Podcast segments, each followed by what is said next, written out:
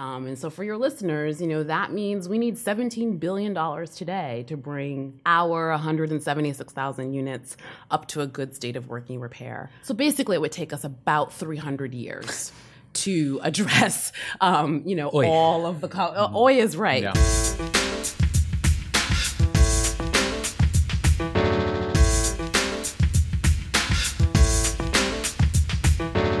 Welcome to What's the Data Point from Citizens Budget Commission and Gotham Gazette.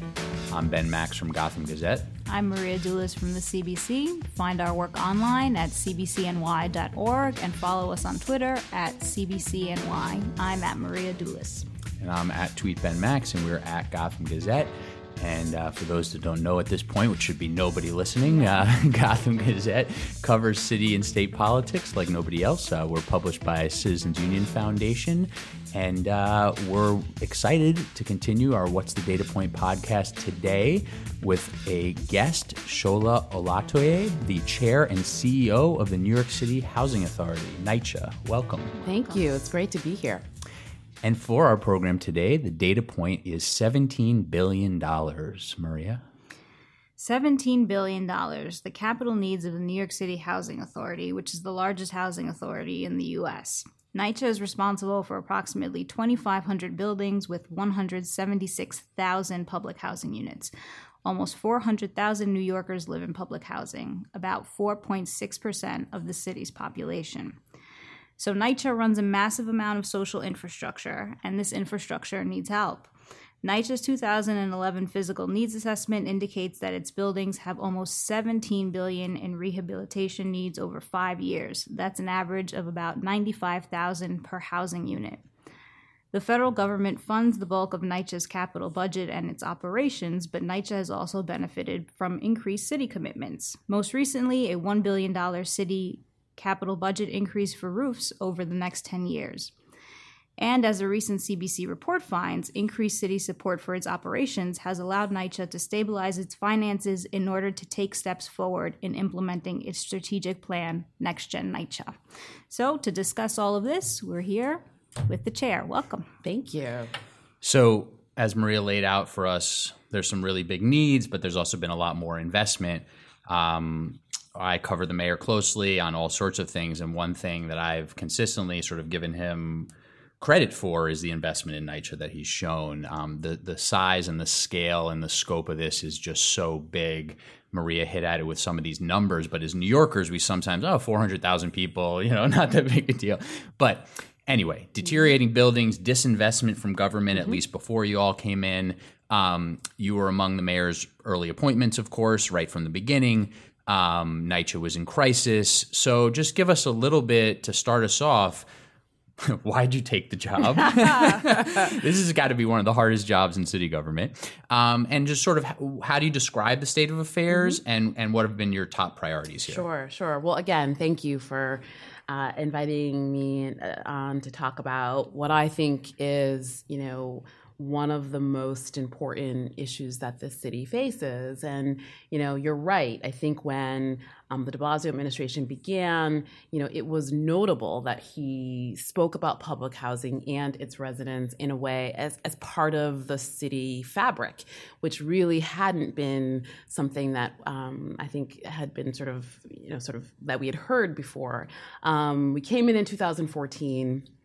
The organization was already, this was February, $75 million in the red. And I will remind or share with your listeners that we are on a calendar fiscal year. So it was February and we were already $75 million in the red. The challenges of just the basic operations, doing basic repairs has been, you know, long reported in the press, but there had been a significant backlog, just the time for basic resources, disaffected workforce, a sort of somewhat, you know, capital program that was slow, like our city and the region, significantly affected by Hurricane Sandy, which, you know, in the course of 24 hours was an almost $2.5 billion hit to the authority, $3 billion hit to the authority. So we were absolutely in crisis. And why did I take the job? You know, I may be a glutton for punishment, but also just was incredibly humbled by the opportunity to work on issues, continue to work on issues that affect the communities that I care about. And with 1 in 14 New Yorkers being served by NYCHA in some form or fashion, the ability to have an impact at that level seemed quite significant. And so I said yes, and I don't do anything. And you're still here. And I'm still here. Yeah. And jump in with both feet. And look, I think any executive will tell you when you really begin what has been a turnaround effort. I mean, that's what this is. This is not something that happened in the last 5 years or the last 10 years. This has been a 30-year steady decline in what is really this city's and this country's largest affordable housing resource. And $17 billion in needs. What does that mean? And so, for your listeners, that means we need $17 billion today to bring our 176,000 units up to a good state of working repair.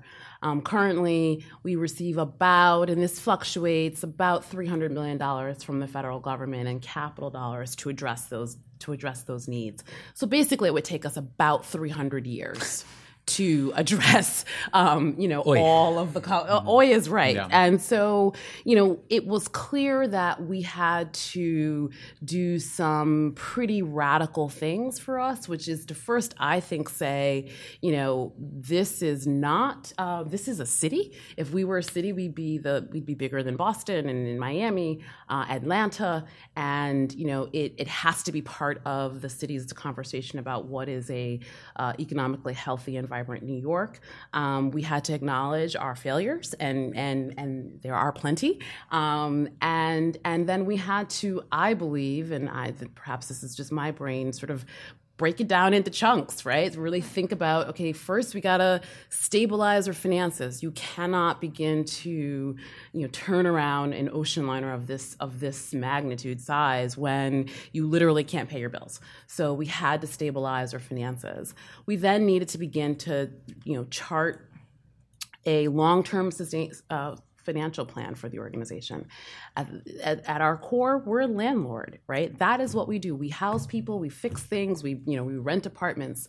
When the Housing Authority was founded, it was really this sort of utopian idea that you'd have these, sort of towers in the park, sort of oasis from the urban, chaos that, would provide all sorts of services to working men and women.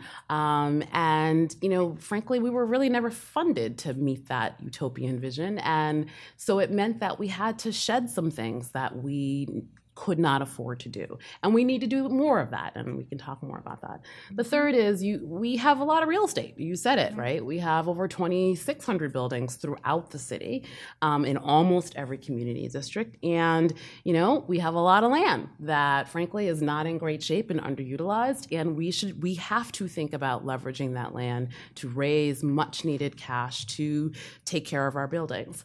And then fourth, yes, we are a landlord, we are buildings, but we're also communities, and we are we're more than buildings, and so we have to figure out a way to engage with our residents and the communities around us in a new and different way, which has also been changed. So I think if there's any sort of consistent theme, is that change is constant, and the authority has to kind of embrace it and drive it, and in there lies some of the challenge.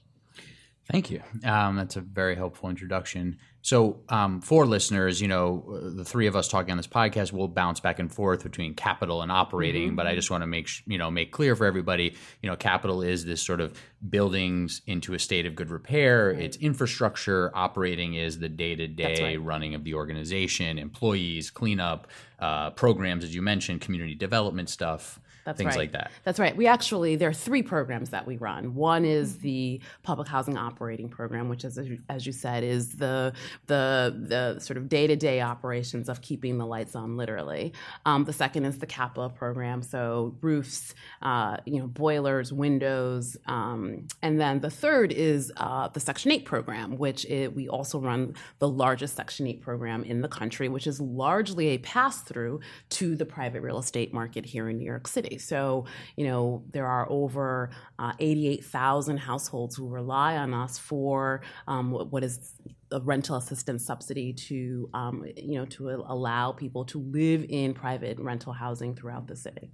Just real quick, I want to follow up on something you said in your introduction. You said acknowledging, you know, failures.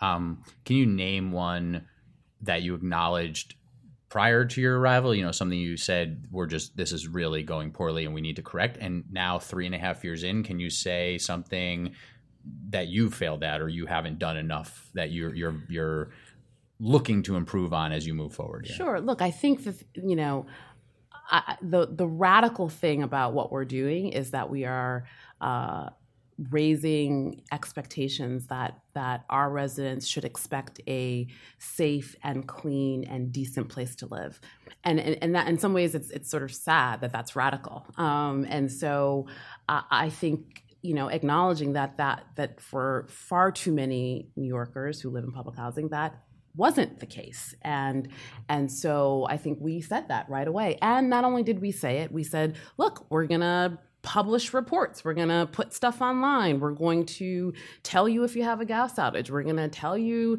you know, if the water is down in your development. We're going to put our contracts online. So really kind of peeling back the kind of NYCHA curtain and being transparent about you know, how resources are deployed, how decisions are made. I believe it was really important to helping reestablish some level of credibility with our residents and with the broader community. What have we failed at? We fail daily. I mean, we're human, but you know, look, I think there are always challenges that we face, whether it is, you know, just the challenges of managing 11,000 men and women who work, you know, in this vast city, and you know, we have all of the intentions, good intentions and policy and data, you know, down at our central office. And then, you know, we put out a policy directive and then it sort of goes down the 26 levels between me and the caretaker. And like, that's not actually what happens, right? So yeah, we fail. And so part of that is, you know, how do we identify when those failures happen? How quickly? How do we, you know, respond to it? And how do we fix it? I mean, I think that's the challenge of managing any large operations agency. I do think that what we have done, you know, we've really improved on, and there's much more to do, is using technology and data to identify where those failures are. You know, one of the things that, you know, we started, you know, half of our staff weren't on email. Half of our staff. So literally, if there was something, right? Like 11,000. How do you communicate with, you know, with 11,000 people that, you know?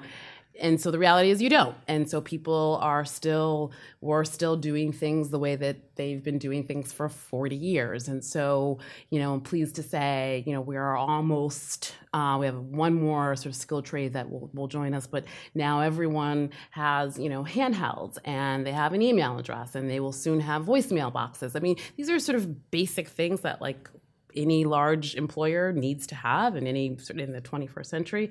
But for us, it's really about, you know, how we communicate policy changes, how we hold people accountable, and how do we report out on that progress and performance. And I think that's been a huge shift for us. You know, one of the things we've talked about at CBC often in terms of performance measurement is that government needs to think about the customer or the client, or in your case, the resident first, right? And that kind of underlies the whole Next Gen NYCHA approach. So part of that, I think, as you said, it's wrapped up into several elements of the Next Gen NYCHA plan. But part of that is sort of ground level, what's happening at the developments, you know, what's happening when people make a service request, what's the length of time it takes to respond to cases of mold or, you know, roofs caving in or whatever have you.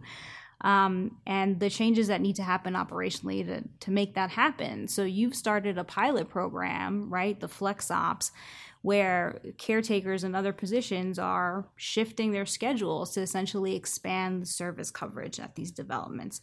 what other kind of initiatives like that are you pursuing? You know, are you seeing them bear fruit? Are they moving the needle on these metrics and getting people, the residents to feel like, the service has improved in the last 3 years? Look, I think for anyone who lives in an apartment building in New York City or who manages properties, you recognize that property management is a 24-hour business. There are emergencies that will happen even in the newest of buildings. But the reality for the New York City Housing Authority is that we really operate as an 8-hour business. And so our men and women come in at 8 and leave at 4. And what happens after 4:01? Sort of don't know. And we have a very small force of emergency personnel who we like to say respond to fire, blood, and fire, blood, and flood. But the challenges of cleanliness, the challenges of, 40% of our working age adults work. And so, taking off 2 hours, 3 hours during the middle of the day for a maintenance request is a true, sort of economic hardship for them. So, in partnership with our largest union, Local 237, the Teamsters, we started this pilot called the FlexOps initiative, or Flexible Operations, because we recognize that, people leave for work at 7 a.m., their properties look like there's been a rave the night before, and they come home at 5 p.m., and it looks like nothing has changed, despite the fact that I know from the data from my frontline staff that 60% of our caretakers, 60% of the time of our caretakers is spent moving trash. So people are working and they are cleaning, but it doesn't look like it. So we started this pilot in 12 developments to essentially create staggered shifts, have caretakers and maintenance workers essentially spread out over the course of a 12-hour day, so 6 a.m. to about 7 p.m. We started 12 developments, and we learned some things. One, guess what? Our employees like to have flexible schedules. They, all of a sudden can save on childcare. They don't have to have, someone, as a mother myself, I fully appreciate this, don't have to have someone to do the pickup because they can get off at 2. Guess what? Our properties are cleaner. Residents are starting to see staff in the hallways when they leave for work in the morning, and they're cleaner, and they're saying thank you. So from just a basic data point on, is the property cleaner? Are our employees happier? Are they safer? Are residents, how are residents feeling about their developments? All of those indicators show really good progress. We learned some other things that, harder for folks, people aren't really interested in staying later at a development, even though our residents are home. And we would have fewer tenant not-at-home tickets that would then lead to some of the issues of a ceiling collapsing because we've gone 3 or 4 times and the person isn't home, et cetera. So it's a good pilot. We've expanded it to now a couple of other developments, and we'll see if this is something really can be expanded in our conversations with the unions as we enter collective bargaining next year. Right? Okay, yeah, and that's got to be coming up. This will be this is hard. It's change. When we started it, I had one of our caretakers say, "We're not supposed to be seen," and I thought, wow, there's so much to unpack there. And I thought, no, actually, having additional eyes and bodies on the street is, there's data to tell us that is a safety precaution, and, all sorts of data around just sort of community cohesion, et cetera. So, as much as we are seeking to fundamentally change the way we deliver basic operations, we are also in the midst of a huge culture shift at the authority, which is the hardest thing to change.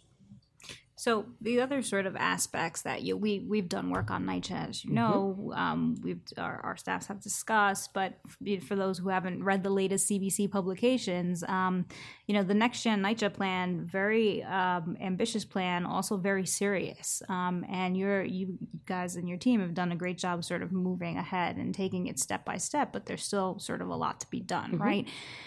We've compared operating costs at NYCHA versus private landlords. NYCHAs are dramatically higher. There's still some things that could be done in terms of curbing expenses and raising revenues.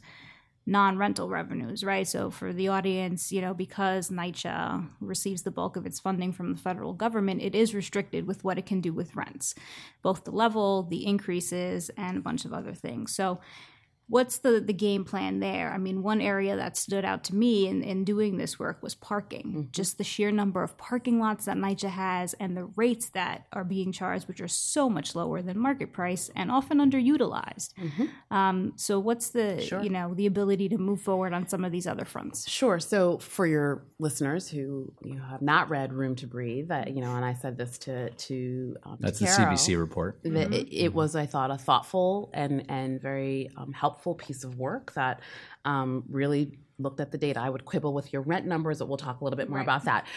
Look, we have balanced our budget for the last 2 years in a row, which hasn't happened per your own report since 2003.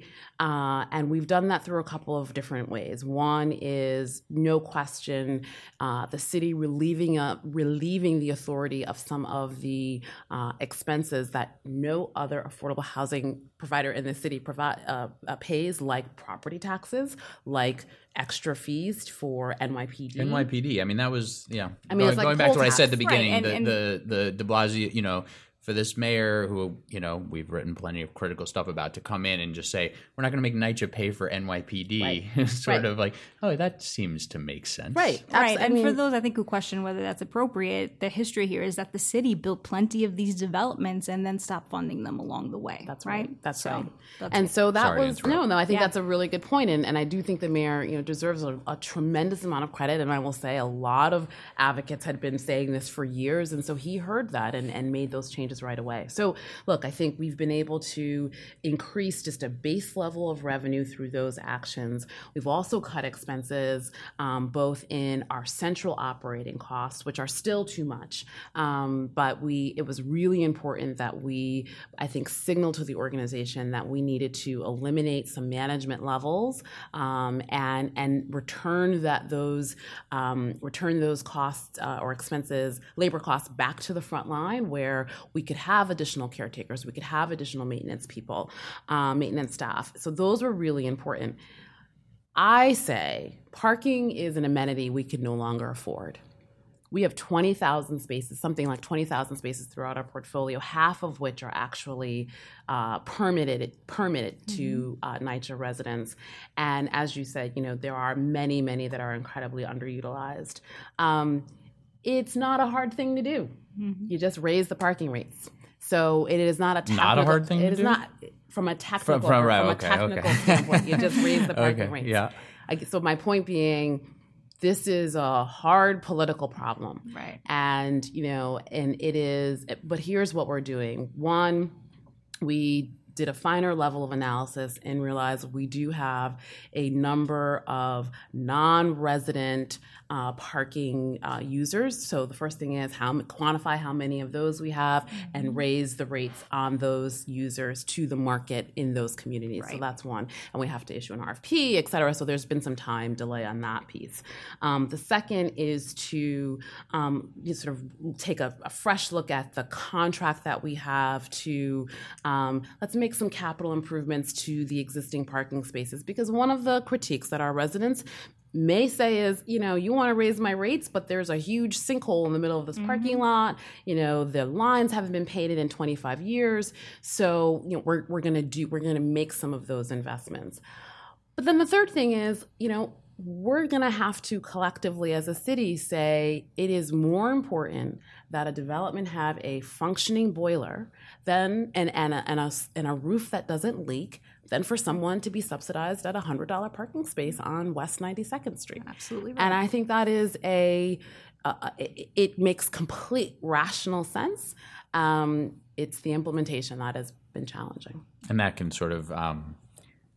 collide with or negate some of the what you talked about at the beginning of sort of trying to really improve morale.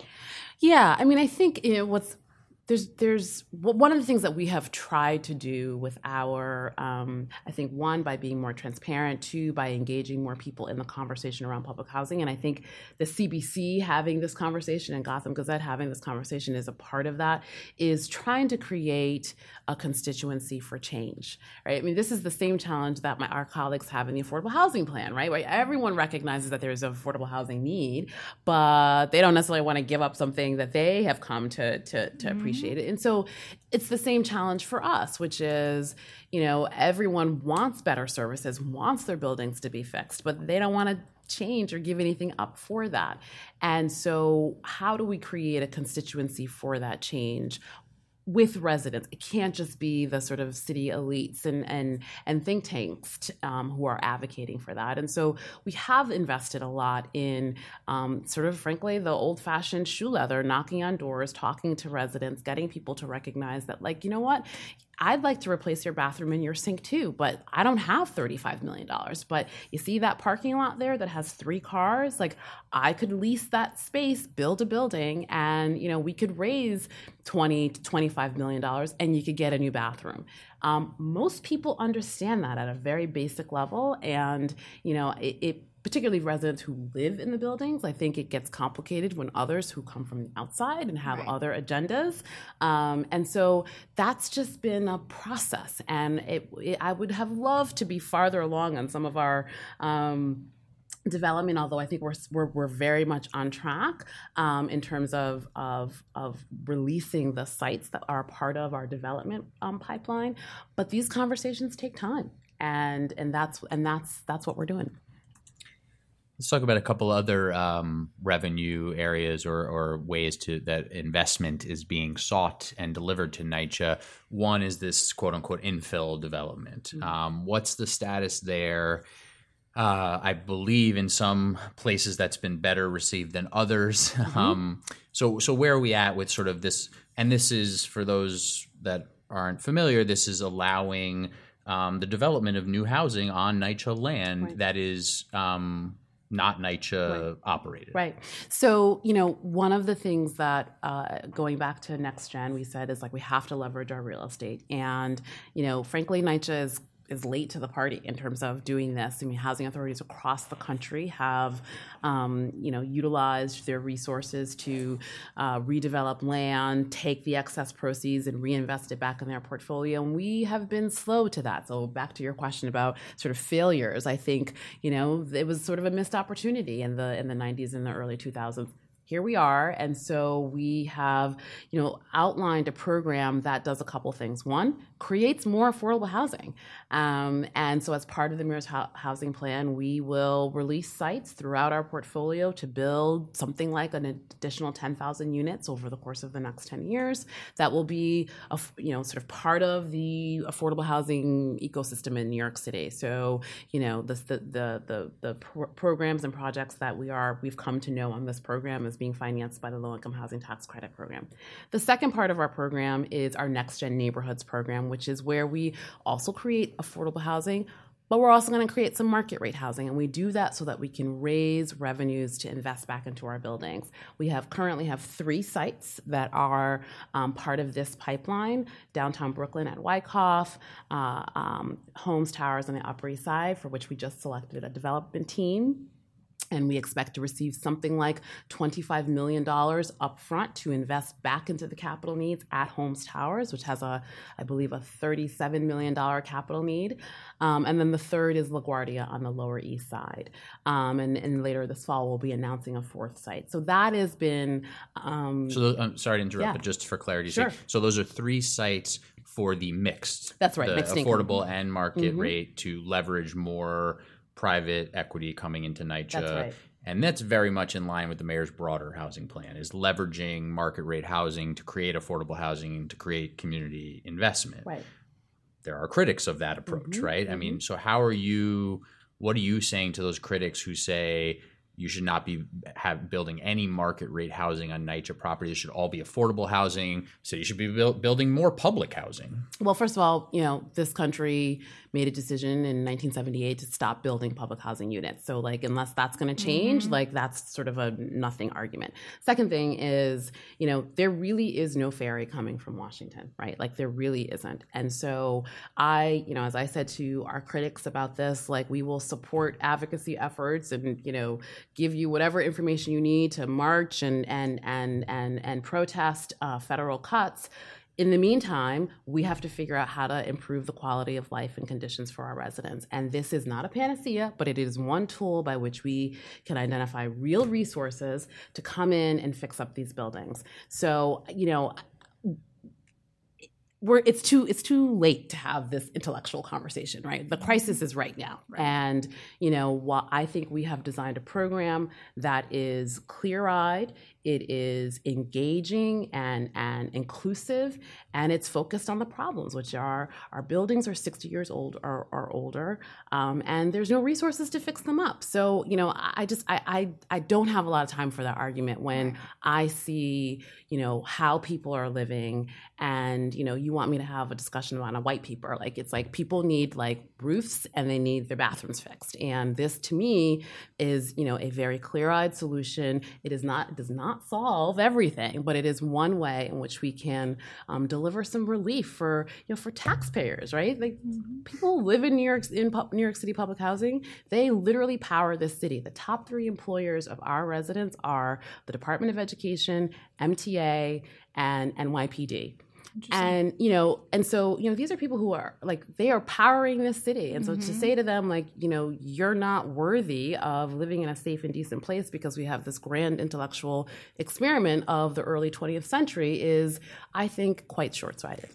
Right. And, yeah, there's also benefits to more income mixing by bringing in more affluent families through market rate housing. Which actually was why public housing was developed, right? Exactly. It was envisioned to be a place for working families of mixed incomes. You came in, you stabilized your family, you moved on, or your rent sort of, you know, adjusted to your income. I mean, that it was the sort of genesis of public housing. 80 years of failed social policies, et cetera, are where we are right now, and hence the need to do these types of interventions like building on underutilized land. Just to finish the point, the third part of our real estate strategy is to utilize whatever federal tools that are out there to leverage the public, to leverage private investment. So, you know, under the Obama administration, a program called the Rental Assistance Demonstration Program, or RAD, which essentially allows housing authorities to convert their housing, their public housing units to Section 8 and borrow against that Section 8 contract, is something that we're also doing. We just closed the largest contract at Ocean Bay Bayside and Far Rockaway, 1,400 units, also damaged by Hurricane Sandy. You know, I challenge any critic to go and talk to those residents about like how their quality of life has changed now that they have, you know, redone lobbies, new bathrooms, kitchens and bath, a working furnace. I mean, you know, the shame is that we're doing the basics, and it is so critical that we continue on that. And I think it is, you know, it's our responsibility as public leaders to do that, and for the city to help support that. So if I'm not mistaken, each RAD development proposal needs to be approved by the federal government, right? So the way that it works is you submit kind of a list of properties that have high capital needs, and that's what we've done. We outlined about 15,000 in our plan units that we, you know, and again, it can evolve and change, but we submitted that to HUD, and they can approve it in sort of batches or bundles. So we received approval for essentially the first 5,200, and that's what we're currently working our way through. So is this one area where perhaps the Trump administration may help? I mean, we should talk about the potential negatives, which are large and looming.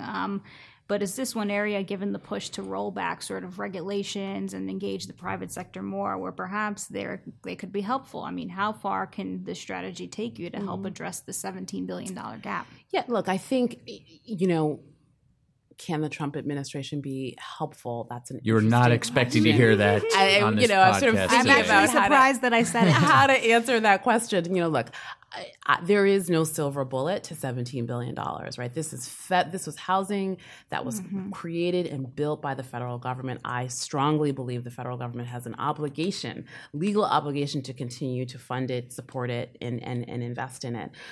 Full stop.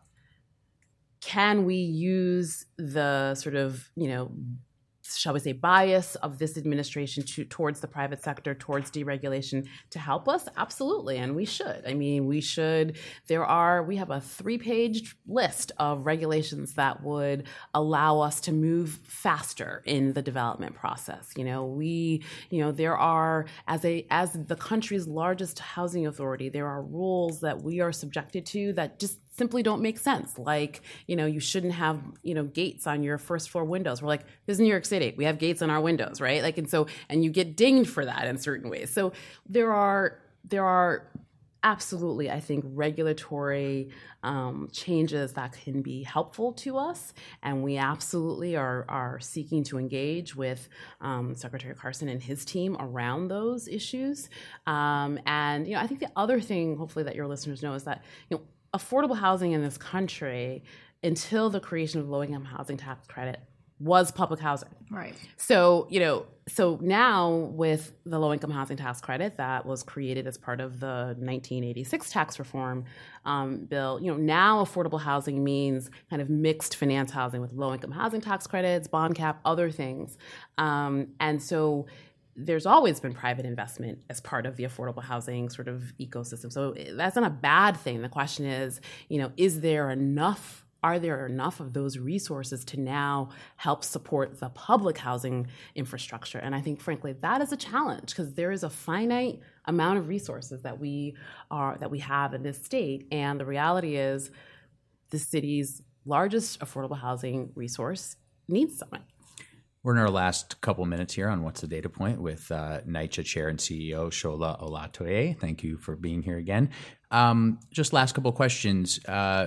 You mentioned Secretary Carson, Ben Carson. Have you spoken with him recently? Are you hopeful for some FaceTime? What's the latest there? So I have met with Dr. Carson. I've been with him in sort of a social setting, and you know, he is, and my impression is that, you know, he cares deeply about people. You know, does he understand the magnitude of the agency that he now heads and as what I said to him are the greatest challenges and opportunities, particularly that the New York City Housing Authority present to him? I haven't seen that. But, you know, I'm an optimist, so I'm hoping that as he fills out his team and they look to, I think, respond to the president's directive of being leaner and more efficient, they will engage with us about some of the smart solutions of how you invest in your infrastructure so that it actually reduces your costs long term. And lastly, from me, I wanted to ask you, we wrote about the Fund for Public Housing a while back, and I wanted to see if you had an update. You know, we reported at Gotham Gazette that you had sort of an initial 2016 and initial influx of some money into that nonprofit to support NYCHA, sort of like the Fund for Public Schools that the DOE relies on in some respects. Or allies launched the Fund for Public Housing after you came in a little while. So what's the status there, and how is that helpful? Sure. So first of all, this is the fun part of my job, which is, you know, trying to engage New Yorkers in the discussion about the value of public housing and why they should care about it.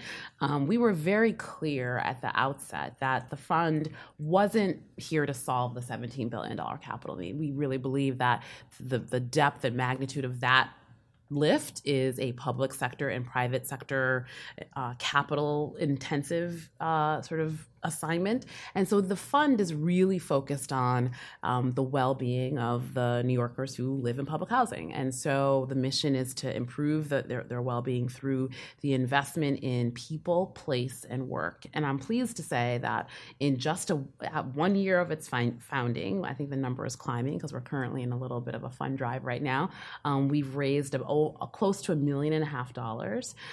We have a fantastic board of folks that have assembled from the tech industry, from the food industry, from the healthcare industry. We have a 60-person advisory board. One of the things that we've also sought to do is connect with alum, we call them alum, people who've grown up in public housing, who've gone on to do both extraordinary and ordinary things. So Whoopi Goldberg has sat with us and taped a supportive message, which will go out soon, and we'll be doing some other things with her, as well as just ordinary New Yorkers who've grown up in public housing and who want to give back in some substantial way. Right now, we Any luck on Jay Z? I know you mentioned Jay Z to us when we wrote the article. Jay Z, if you're listening, fundforpublichousing.org. Okay. We are right now we launched a partnership with Kaboom, which is a playground, play space initiative to build sort of eco-friendly, innovative spaces for children throughout the country.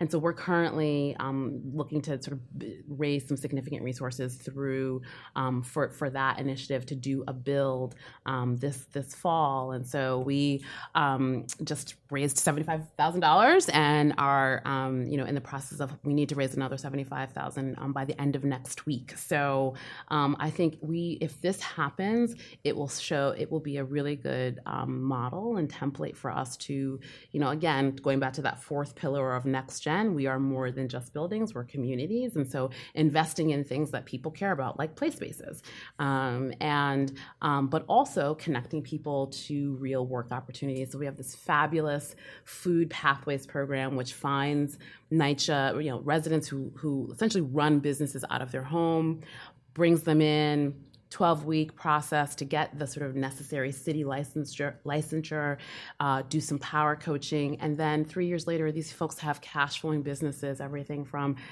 food trucks to online caterings, et cetera. So how do we sort of scale that up? In the mode of like a 10,000 businesses sort of approach is the work that my colleague Rasmia and I are focused on. So really excited, a lot of good buzz. We absolutely are seeking some additional significant kind of, I like to say, sort of earth-moving investments, and we have some good leads out there. Interesting. Well, thank you. There's a lot more to discuss there, and it sounds like it's probably time for us at Gotham Gazette to do a follow-up on the Fund for Public Housing.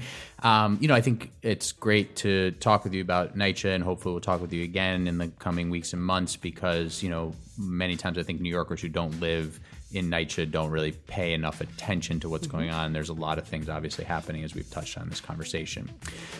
So you can check out lots of information being put out by NYCHA at NYCHA's website. So you can also obviously read the latest CVC report, Room to Breathe, and you can see some of our Gotham Gazette reporting on NYCHA. Shola, thank you so much for joining us. It's been a pleasure. Thanks, Maria. Thanks for listening. Bye.